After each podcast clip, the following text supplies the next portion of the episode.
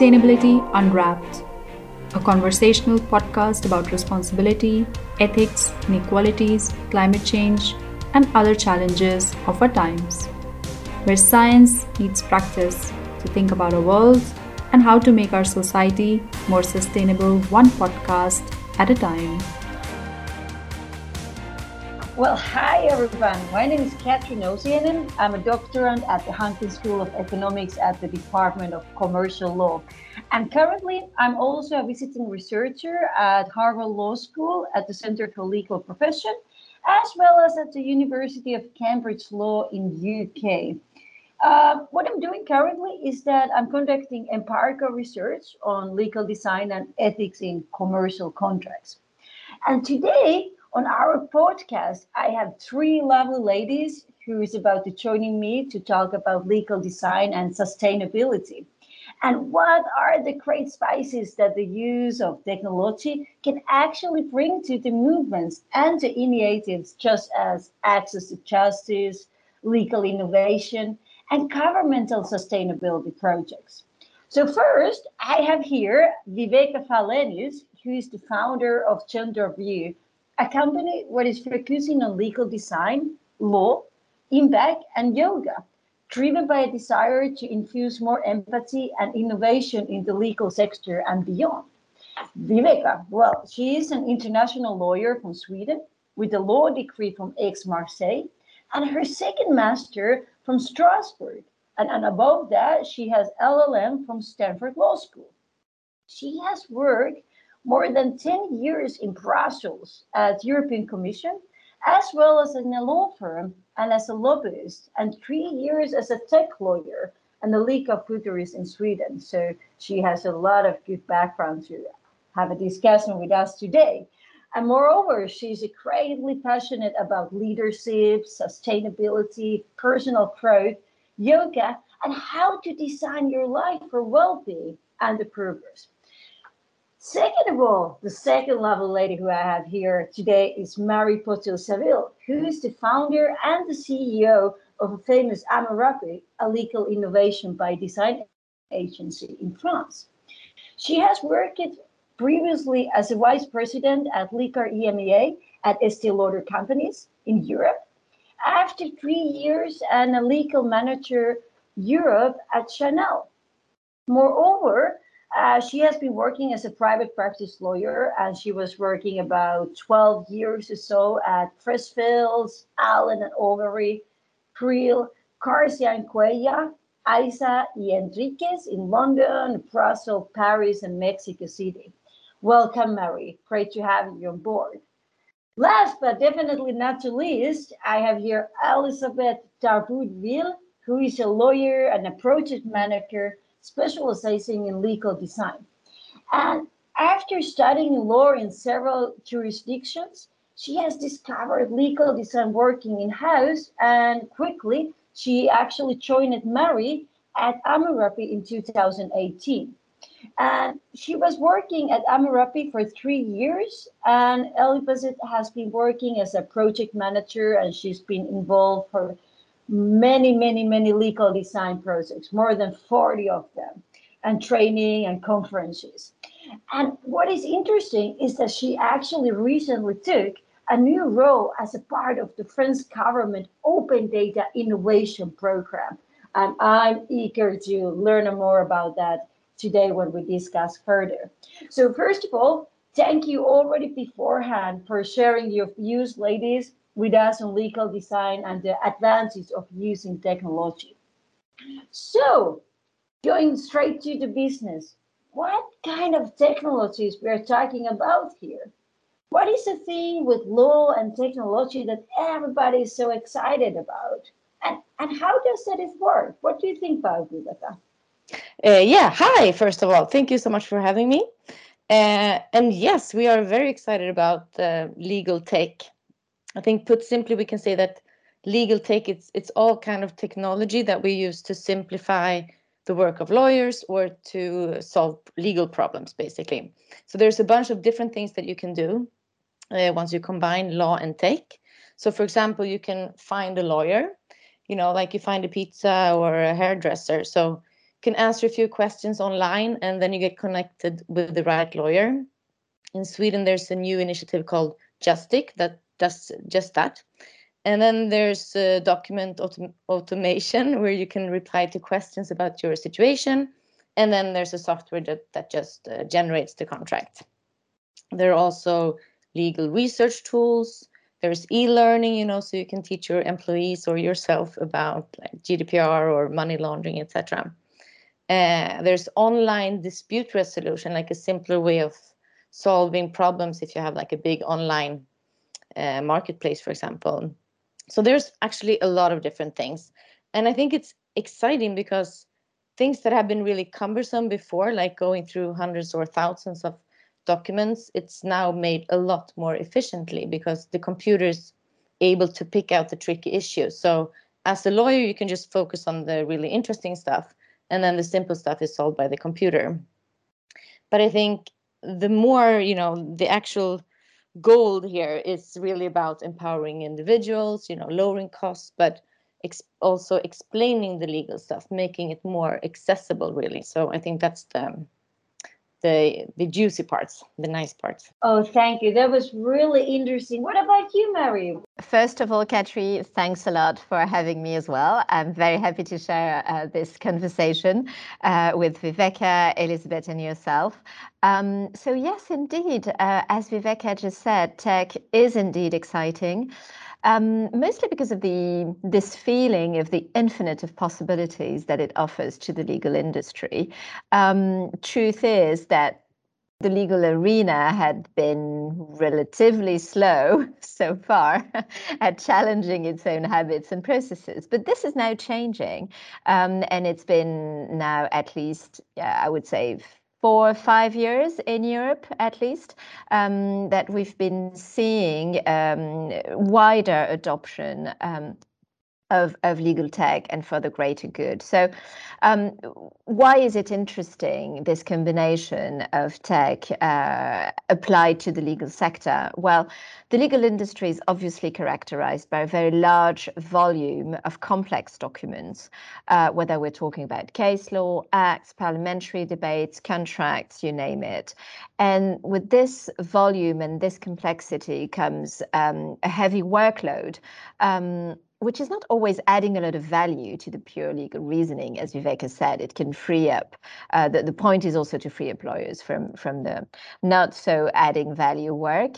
Um, so. Uh, in addition, finding the right information within um, this volume of documents and making sure you don't miss you don't you don't miss sorry any key argument or document is a must uh, for lawyers. So quite logically, um, tech has gained ground, in particular in terms of automation and legal research.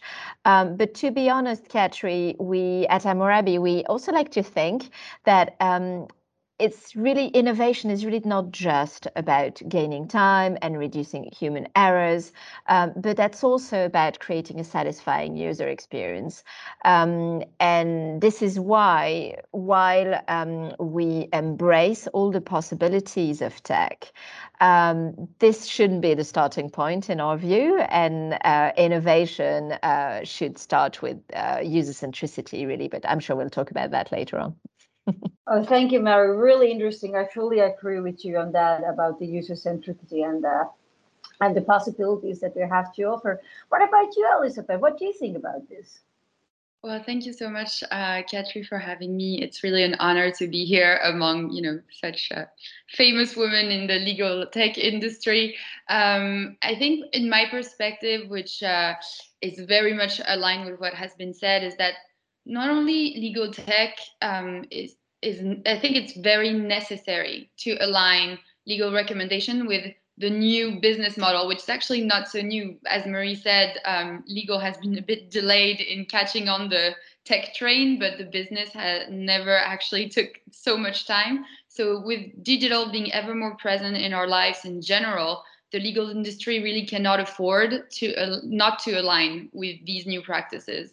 So I think legal tech is very much you know a, a, necessity at this point it's also very interesting to look at it in the way it can democratize law Um, so, for instance, the French regulation is very favorable to open data. Since 2016, they passed a bill that was very much um, you know, forward-looking in that uh, realm. But actually, you know, even though currently they're opening all the legal decisions rendered by tribunals in France, having all this data is not enough. Uh, lawyers can't, you know, download a CSV format or, or an Excel table with all the data in it. They really need the tools to make it legible and to bring an added value. And I think this is where um, legal services really translate all the raw material into something valuable for lawyers, maybe leveraging artificial intelligence, for instance. We're really creating legal services that are centered around tech to enable really everyone to truly exploit it to its maximum potential. Oh, that sounds really interesting. So maybe we will see even some kind of uh, searching tools for these uh, judicial documents in the future, so lawyers can. Uh, maybe search the things that they are needing the most and find them really fast, maybe using AI or other means of technology. That sounds really interesting. I, I want to be all ears about these projects and how it develops in France. In France, you do a lot of these cutting edge things. You're leading the way. Thank you for that. Well, what do you think? What are the advantages that um, what have you encountered in your work when you have been using technology within legal design? What, what do you think are the, the benefits, the incentives to use legal design and, and technology together? Um, yes, well, as, as, as I'm sure you guessed, Katri, as a legal innovation by design agency, our starting point um, is users, not tech, uh, for the sake of tech. So we're focusing on users. You know, what uh, we want to know what their needs are, what are their expectations, pain points, and uh, how might we solve the user's pain points through the redesign of documents or processes. So it's basically um, the question of how do we create the right interfaces uh, between users and a task or a service. Um, so now, once you've identified and prioritized your users' pain points, tech can actually come as an additional tool to solve these pain points. Um, it's it's an it, it's really a, an addition to the um, the variety of, of um, solutions you can bring. If you look at contract automation, for example, what's the real problem? Um, most people have been trained not to read. You know, there's a quite famous study by Berkeley um, a couple of years ago. We've been trained not to read. It's a bit of a shocking idea, uh, not to read fine print, and and we've been trained to blind sign, uh, blind sign agreements uh, more often than not. That's because of the combination of what fine print um, does uh, to our brain and the quite authoritative tone that most contracts use that triggers the mm, kind of automatic signal in our brain. Okay, let's not waste any energy. it's not been designed to be read, so let's do something else instead. Let's just tick the box. Um, this study is, is very, very interesting, by the way. Um, so the problem with, you know, if you're aware of this issue, um, sheer tech does not solve it.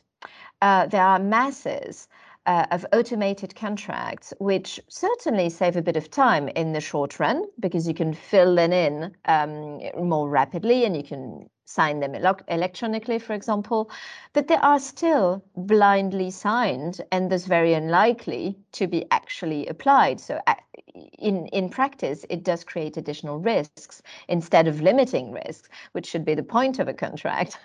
so leveraging legal design really enables us to identify and then solve the real problem, um, which is the user, the user's pain point. Um, that's how we created what we like to call the first trust building agreement. Uh, we had done uh, hundreds of hours of user research in various uh, contract redesign projects for various clients. And um, in particular for NDAs, for non um, disclosure agreements, the conclusion was particularly clear. Um, NDAs are a key touch point at a critical time in building a relationship between two companies. And yet, most of them, most of the NDAs usually create just additional constraints and frustrations you know. You're trying to create trust and then the first the first document that one party receives from the other is this horrible wall of text whether it's digital or not. Honestly the experience is just as bad. Um, so it's not ideal to start you know on good tracks uh, trusting each other and just collaborating with one another um, so, right when uh, what you need is building the foundations for a solid future relationship, legal design enables to create this um, this satisfying experience. So we've we've created a digital NDA that ensures that both parties are really engaged and and uh, are confident about this new relationship, and that each of them is prompted to trust the other one through transparency of the language, clarity, and a satisfying legal UX. So creating trust and reducing risks uh, from a legal standpoint at the same time. That's, in our view, the true value of combining legal design with tech. That that's really interesting, Maria. I fully agree with you on that. So when we are applying legal design, we can definitely see more transparency, more clarity, and as we know, the trust and creating the trust is the is the cornerstone of every relationship. And if we are not able to create the trust, maybe we are not able to expect really long run relationships neither. So that's really interesting. I'm, I'm really, really glad to hear that you have done a digital NDA. How how was to actually work on that? Was it a long process to make this kind of a new kind of a digital contract? uh, it wasn't that long, actually. You know, Elizabeth and I found ourselves, um, I think it was at the beginning of the first confinement, to be honest, the, the, well, the first in France. Uh, so that that's back to April. I'm losing track of time. April last year. um, so we, we found ourselves, you know, with tons of raw materials from previous uh, projects with clients. We had done tons of uh, user research and we had all this material and we were thinking, okay, uh, each individual project, you know, for each given client is, is completed. That's great. But we've got all this user research that's really converging to tell us something. And and how do we make the most of it um, for for a wider audience than just one client after the other? Um, and so we launched uh, this project in april and elizabeth maybe you can refresh my memory it took us what three months maybe? Um, yes, I would say three months to get the first prototype, and then of course there was a lot of iteration process because um, we kindly asked our clients to test it for us. Um, so that takes, you know, as long as you want, because you can always iterate more. I think it's iteration cycles, and sometimes you just have to say, okay, this is good enough. Um, but no, it was actually quite quite short. I agree with you, Marie. Surprisingly short, in fact. Yeah, that's that's really good to know because I, I think that many of the audience might think that wow, legal design and tech that sounds fabulous, but what kind of cost we actually incur in here? Like, how, what does it cost to have all these really great, fabulous, like digital contracts that we are making? What what would you say, like in general? Like, uh, how would you how would you how would you see that? What are the the entrance cost for changing from the how would I say the old-fashioned way of uh, contracting to this new great way of applying law and technology together. What what kind of cost we are we can expect in here? I'm I'm glad to open the discussion with everybody. Like what the customers can expect in here. I think the point by Marie and Elizabeth is interesting that the more you work on it, the more you just learn and collect data and get used to something new. And then it gets easier and easier to find new solutions. I think, I mean, I see it myself there's no uh, need to you know reinvent the wheel every time you do something. So maybe you need the whole process like the formal legal design process the first time you tackle a, a challenge. And maybe you know the fourth time you you sort of know a bit more already so you build on the experience. So i think i mean we're still it's still a new sort of sector uh, and we're not that many people who work on it. But i think this nda project is a great example of how you know costs are continually uh, decreasing. Would you like to elaborate a little bit further that like companies who want to enter on legal design field, what kind of investments they need to do if they want to, let's say, renew their contract space on uh, on NDAs? Like what kind of costs they might uh, be facing? How what would you think? yeah, I think I usually think of legal design like you can really be uh, super ambitious with the process. Like I worked on project where it's new and you have to like really dig in and find the problem and you know do the whole process. But I think there's also like an informal version where you do something less ambitious, but with the help of your experience in the field. And then I think for me that has been like a way to uh, engage people in it like okay let's do this first version and let's not you know put a huge investment into this but just as a taster like this is how it could look like just by doing something simple I think, you know, in addition to cost, what really matters um, are the benefits, the KPIs, um, the efficiency yeah. that you gain. Because as such, you know, you can state any amount. I could tell you mm. 15 mm. or 50 or why not you know 150k um, mm. you you you you can't i mean you can't tell whether it's a lot or not whether it's cheap or expensive uh, mm. uh, whatever the amount is um, it's neither cheap or, or expensive until you've measured the value that you're creating with this redesign so to be honest um, it's really a matter of um, measuring uh, very precisely KPIs. And for example, we just had a very recent KPI, not on our NDA, um, but uh, with uh, one of our recurring clients in the pharmaceutical industry. It's a fairly um, old contract redesign that we did uh, back two years ago, I think, um, and they had never they had never shared uh, with us the, um, the, the KPIs. And just incidentally, uh, talking about something else, they said, "Oh, and by the way, you know what? This this partnership agreement that you redesigned uh, two years ago, it it decreased the negotiation time. It divided the negotiation time by four. Wow." and so and we didn't know That's really so, well done. You know, like how much, I mean, what what is the value you put on that? I'm sure you can measure it. Mm-hmm.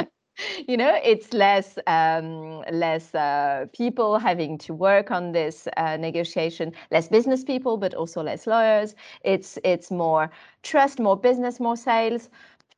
I mean, the value is quite quite large, I think. I fully yeah. agree with you, Marianne. That is exactly what I'm doing with my research is the measuring the impact of, of legal design. So that's why I find really interesting your answer on that. that. and why I was asking this question is that what I have been wait, uh, facing through my work is that often the clients might be at the first place um, little bit hesitant about thinking like, oh, we should change all our contracts. Should we renew all of them? Oh, that might be expensive, huh? Mm. So I think people are always maybe at the first stage worried that oh it must cost a lot of money what does it cost to do these things so that's why i'm really happy mary that you put on the table the thing that by measuring the impact of design we are actually able to show that even these um, costs that incur at the first stage of uh, renewing are something that can be covered later on as the process goes further and as the business goes further through these benefits that you can incur, like you were saying, save of time, negotiate on time, transaction costs, and other means. Because uh, I think it's important that also talk about that what does it cost to get on this track because the track is really fascinating combining legal design and technology. But as we know, there is always some entry cost. But as Mary and Viveka was saying really nicely, is that the benefits that we are expecting and we are seeing at the later stage are for sure to cover these entry costs when the when the process is done uh, in a in a right way. Really interesting, Mary. But what about you, Viveka? What kind of advances have you encountered when when you have been combining technology and, uh, and legal design? Yeah, I think for me, it's mostly a question about really making sure that you're creating the right legal tech solutions. So by exploring beforehand, you know, if if this is really needed, and then make sure people actually want to use it. So uh, I think it's easy to come up with a million like cool tech ideas and and you know work on that, but will they actually make a difference? So I've been in workshops on legal design, and people have been very, uh, you know, uh, obsessed with some idea they want to build. But once you start applying the legal design, maybe you discover that you know there's actually no need for this, or it wouldn't be applied, and so you know maybe you don't even want to go forward with it. So I think it's easy to have like cool ideas, but the legal design just makes sure that it's worthwhile and that it's actually useful. And I also think once you apply tech to legal design, it's probably easier in most cases to track the way users use this tool, and then you can reiterate easier by, you know, looking at the data of, um, you know, how they use an app, for example. And then finally, of course, you know, if it's tech related in any way, it's easier to scale. So, you know, if you have something online or in an app, it usually becomes accessible to a lot of more people. Uh, and I remember, you know, I was working on this legal design project for the California Department of Justice, and that was an online project, and you know, for the whole state of California. So that's an example where you know I was really excited about the fact that this would actually reach a lot of people. So I think oftentimes there's a huge benefit to combining uh, tech and legal design but it's not at all a necessity. That, that's a really interesting point, and, uh, I was I was thinking here that uh, when when you are when you have been um, having these workshops and then the projects, uh, what you have held for the customers, do you usually like um, do you do things first plans on paper or do you straight go for the digital applications and try it in there? Because I think for our audience it would be maybe good uh, go a little bit deeper that how the process goes. So, for example, when you are uh, designing a new tool for a customer, do you usually have it, let's say, in a paper version and you prototype it with the end users? Or will you straight go to the digital tools and straight try it with the digitals? That's a great question. I think uh, you know the legal design process is a lot about doing fast things a bit fast and easy and not too like ambitious. So if you build a whole digital tool as a like um, you know as a prototype and test it on people, maybe you won't get the perfect um, feedback because it's already built and people are maybe polite if you ask them. Uh, and also it's a huge cost to start building those things without knowing if it's worthwhile. So you know if you do the paper version you can just sit like in the workshop and go out and try it. 10 minutes you know on a random colleague or person in the street and then you get the feedback really quickly before you continue to build on it. So yeah i would go for the paper version. And what about you elizabeth and mary how, how you do it you do it usually with the paper versions or how, how do you do with the digital transformation it, it, really depends on project um, i think you know if you're trying to test um, an interaction with users, which eventually is going to be online. At the testing phase, um, it's important to to mock up um, the online experience. So, as Viveka said, it's absolutely not worth to build the whole digital tool but you can cheat. Basically, you can um, create the mockup on Marvel, for example, and it's it's um, it pretends that it's interactive. Actually, it's not. You know, there's no code. It's just that you click on one screen and it takes you to the other screen. So it's it's cheating a bit. Um, it's not a real digital tool, but it it's good enough for the test.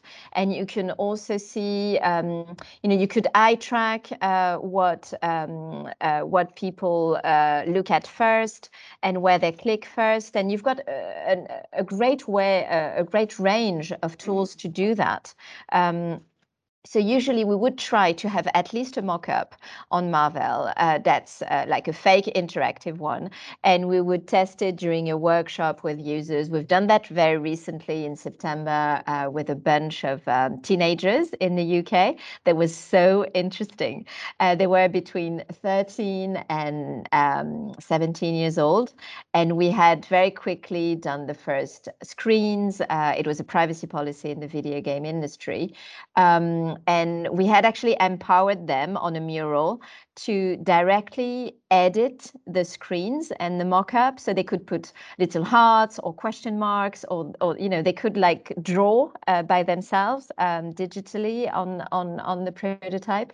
And it was great because it's not passive at all um, and they gave us just brilliant feedback so that we could um, improve the prototype. Oh wow. That's just fascinating Wow. What about you, Elizabeth? What, what kind of advances have you encountered within technology and legal design? So I your sorry.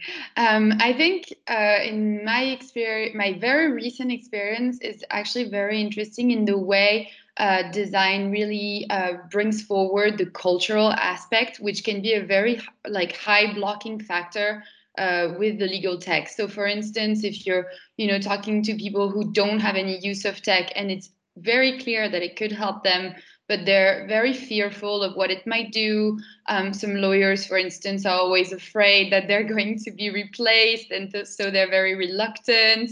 And I think the benefit of first prototyping early, as we just mentioned, enables them to get a very clear picture of what is actually going to be built.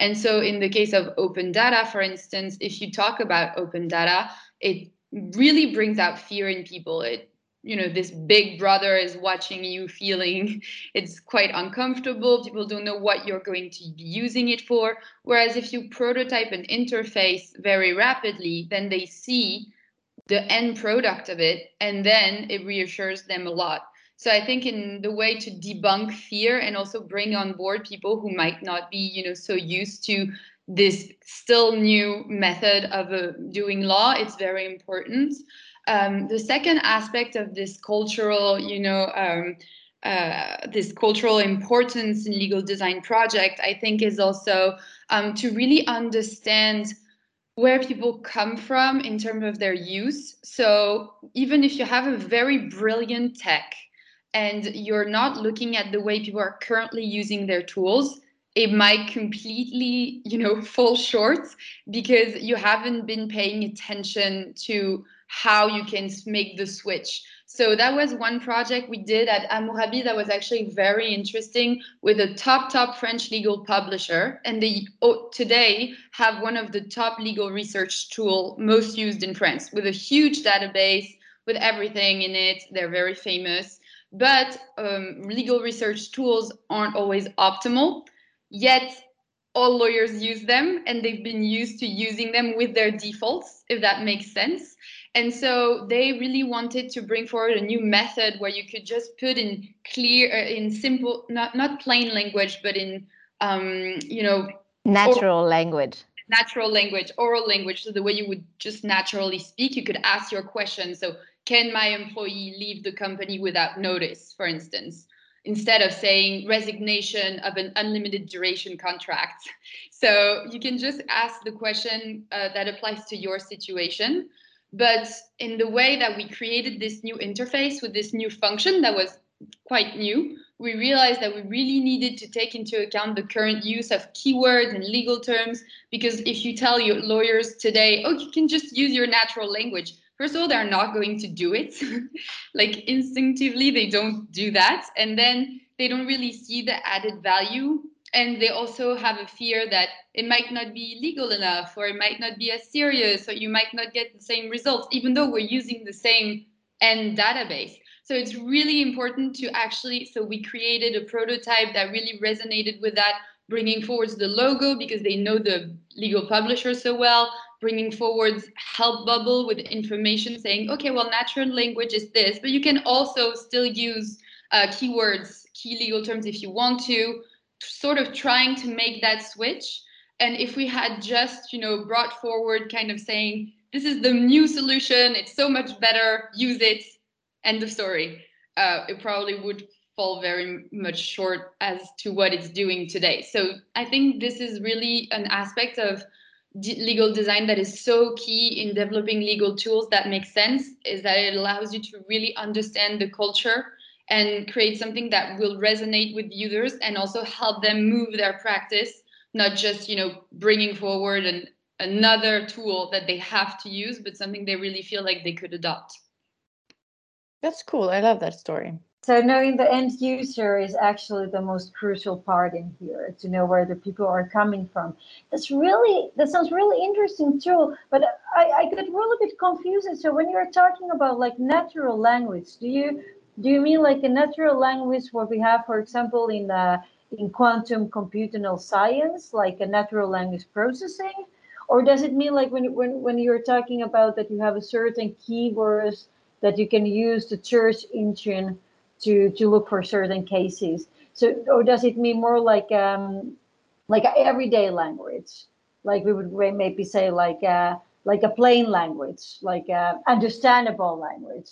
It's natural language, as in the sentence you would use every day. So it's the same algorithm. Marie, correct me if I'm wrong, but it's the same algorithm as Google. So the same way you would say, uh, rest- what are the restaurants in Paris um, the new restaurants open in Paris right now. You would put that in Google tool, then you would put the same type of legal question, of course, not like random questions, legal related questions, but in that format. And I think the point was not just to address lawyers, but also maybe operationals, HR, people who deal with law on an everyday, you know, basis, but that don't necessarily have the, you know, need to have such a like heavy legal uh, response when they are searching. They want something that's actually quite operational. And so this was also the point to really make that more accessible to other um, sectors than just lawyers. Oh, that's really interesting. So it actually allows room for everybody, even not having a legal background. So the language what you're using is like everyday language as you were recording to to Google, but maybe not as a like a natural language processing that we have in the in the computational science. But wow, that's that's really interesting. Well, how about Elizabeth? How do you see that the use of technology can improve and and and uh, and sustain sustainable development of law and uh, in the field of legal in general? And uh, what kind of uh, social impact you would see that this kind of approach can have? Um, I think it really resonates with what Viveka was saying earlier about how you how uh, having legal tools can help you scale. So it helps you diffuse the law within a company, for instance, much faster. So, for instance, if you're doing a you know an e-learning on complex legal topics such as competition law, you can make them in um, a format that resonates with the digital mediums people are using today. So, if for instance, people are learning right now, they're learning through quizzes, documentary, YouTube tutorials. You can use that format for le- more legal, you know, questions and maybe complex principles. But then it allows them to, you know, digest it in a way that they're used to, and then to spread it out. And I think the impact of that is very much to develop a general culture of law which um, everyone should have, but um, it's not always the case, and that's normal because not everyone can be a lawyer. But there are some legal rules that everyone should know in a company, for instance. And so having these mediums and these new formats that really resonate with your everyday life, I think really help you uh, apply it and spread it out in general um, much beyond just one application, but really all throughout, and sort of always have that you know idea in your head oh okay i remember that you know i shouldn't be acting this way or when i talk to a competitor i need to be very careful about this and that. And so when you're in situation you can actually leverage everything. Whereas of course if you stay in the old fashioned way of for instance you know le- learning about law then it's going to be much more difficult to leverage it later on. And it's also more difficult to replicate it for a different area of law, for instance.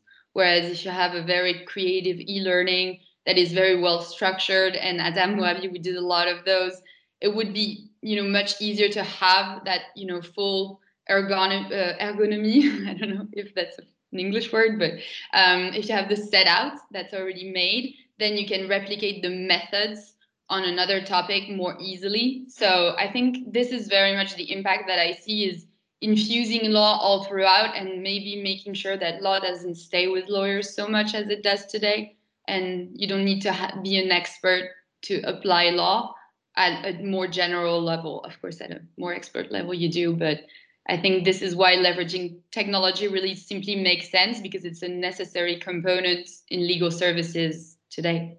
Well, thank you, Elizabeth. What, what about you, Marie What, what kind of impact do you see here? Well, we're very much focused on um, how might we create systemic impact you know, uh, Margaret Hagan at Stanford prompted all legal designers back in 2019, I think, at the Legal Design Summit in Helsinki to try to reach that systemic impact way beyond, you know, the outcome of one given project for one given client, which is already great, huh? but um, how can we maximize that?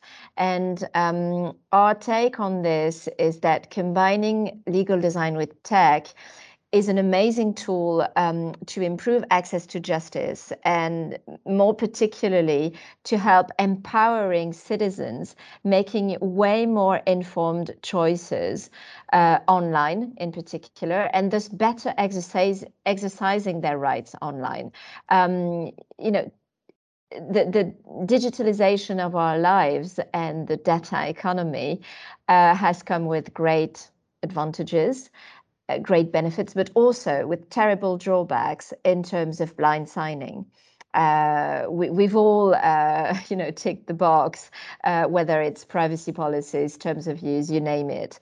Um, and we've been used to doing that a lot. I think it's now time to see tech as an empowerment to not blind sign, but precisely regain control over our personal data, our lives, uh, and and and the way we use um, uh, digital services, and that this is where the combination makes a lot of sense. Um, it's not tech for the sake of tech, which might have been the case um, previously uh, hence the blind signing. And it's really more about empowering citizens. So, just to give you a practical example, we were lucky to be chosen by the French Data Protection Authority last year um, to create um, model interfaces for children and teenagers uh, that would empower them to better understand uh, their rights, but more importantly,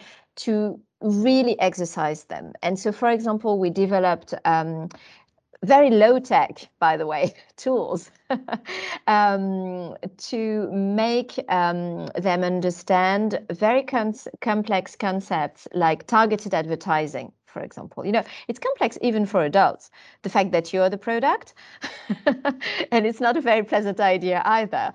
Um, so, um, we've used uh, legal design, especially uh, storytelling, to make um, very young children, like eight year, years old, uh, understand uh, what this concept is. And then we've um, made that widely available thanks to digital, uh, so thanks to a bit of tech, um, in uh, by integrating this explanation within a digital interface. Wow, that's really interesting. You have been on so many different kind of projects, but I think especially this one, what uh, concerns children, I think that really has a great impact, and that is a way for us to also secure the use of uh, technology that is in a good hands and it's uh, it's been used in a proper way and for better good. So I think this this project is really interesting. What you have in the game industry. What about you, Viveka? What what kind of connection you see here for, for the sustainability and the, and the benefits? Yeah, I, I thought of um, you know how law has become increasingly complex. You know, we're operating in several countries. There are more requirements in all kinds of fields, and I think companies and public authorities, you know, they struggle to understand the legal framework they're operating in. So, you know, sometimes they even give up. I think, or you know it's just sometimes impossible to actually know all the rules that you you have to comply with.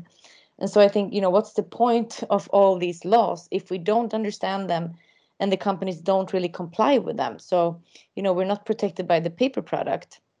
And so for me legal design has always been you know if you're doing a privacy policy uh, targeted to the users it's still like half my goal is still to educate the company and like make the CEO aware of these issues and really understand them. Because if the company itself doesn't really understand the issues then how can they you know implement it? So it's it's really both sides, and I think it's legal design could really do something amazing in this field by making you know by making the companies more in in charge of what they actually have to do and how. Uh, so not only for you know us as individuals but really uh, making the companies more aware. So i think yeah that's something really important i think. I fully agree with you. But hey last but not the least you might have any any calls for the further actions for combining law and tech and especially the approach of legal design here? Yes. how about you vivek yeah. This is my favorite question. No i think if you've listened to this you know and you think this makes sense like legal design makes sense i think you know join the movement and make sure that your company actually uses these tools. Uh, and i think it will like we talked about trust uh, also the worth in terms like of economic um, uh, benefits.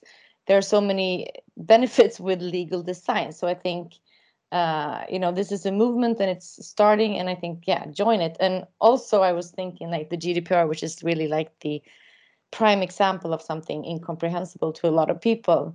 You know imagine if the four of us would have been in the drafting team of the gdpr you know we would have avoided a lot of headaches. So that's a call for action. Invite us to the next drafting round. How about you Marie call for action well, Viveka told it, you know. I absolutely love this idea. I'm I'm part of the, the B team. Definitely. Definitely. Uh, we, we might have to to still wait a bit for that. Uh, but you know what? Um, I, we're currently preparing a, a conference um, on legal innovation in Paris in November with a, a large number of uh, legal tech agencies, legal innovation agencies, etc. Um, and I recently heard about uh, uh, judges in Belgium um, now drafting their judgments in plain language uh, and and making it accessible uh, digitally as well. So you know what is how amazing is that? Quite frankly, um, this is really the way forward. Imagine if all the uh, judgments that you can actually find uh, online currently where you know in plain language or with a like a, a summary of key points made by the judges themselves. So less room for interpretation as well. That might trigger other legal issues but but still i mean we're we're living such exciting times. Um, i think my call for action is is just uh, make make the first step if you haven't already and and just join the movement.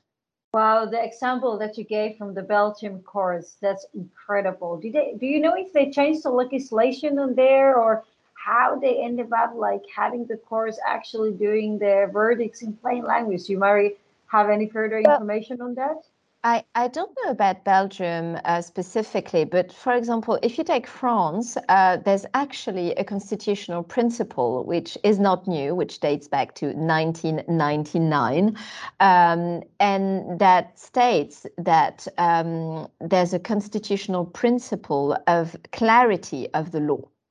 So you know it's there. Uh, I think we've we might have been maybe less sensitive to it or, le- or blind to it uh, for a number of reasons. But it's there. It's part of our legal framework, and it's been part of our legal framework for a long time. What's happening now that maybe we're rediscovering that law should be clear, but it should intrinsically, fundamentally be clear, and it's there.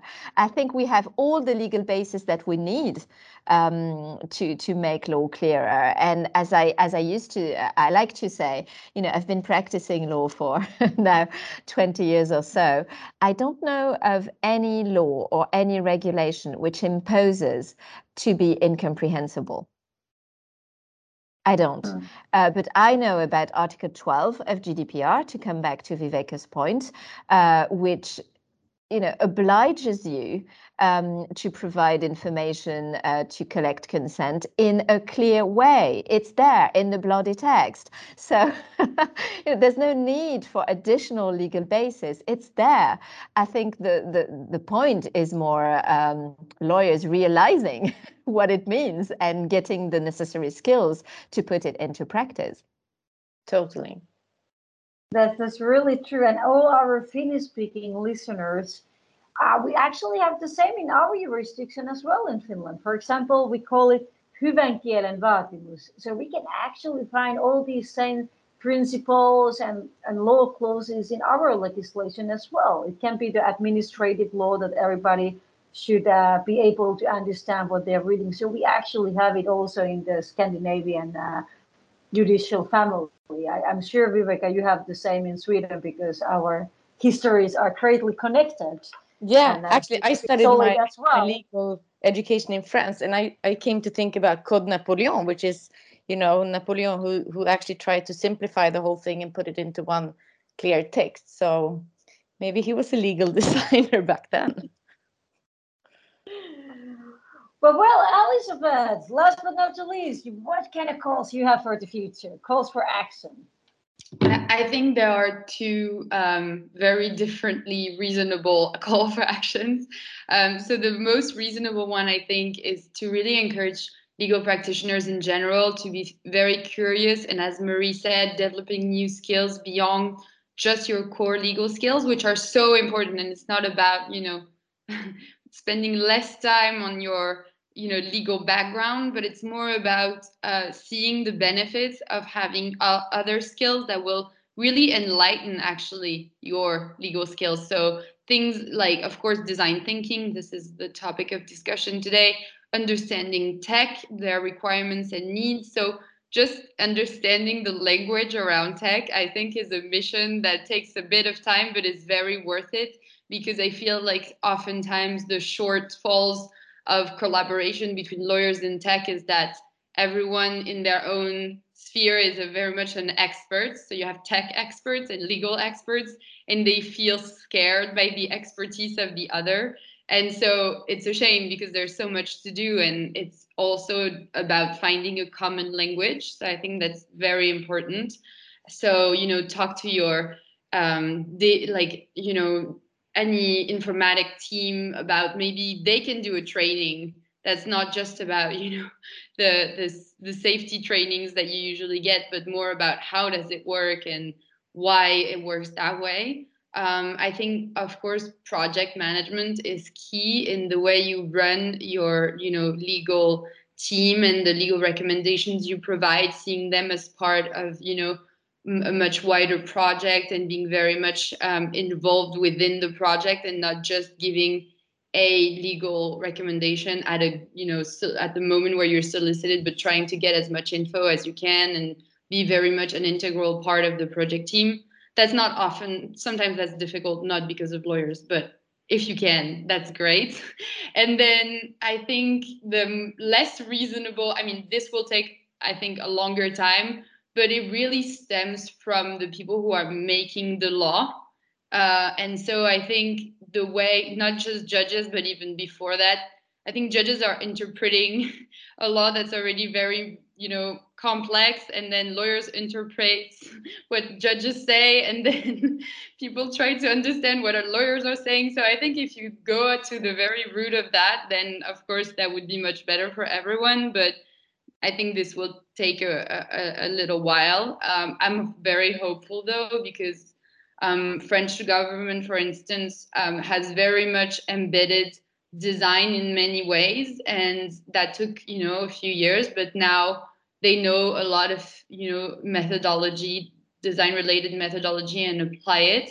So you know, legal design is probably the next step, and it will come. It's just a matter of pushing those boundaries and you know drafting law in a legal design way would be the ultimate goal, I think.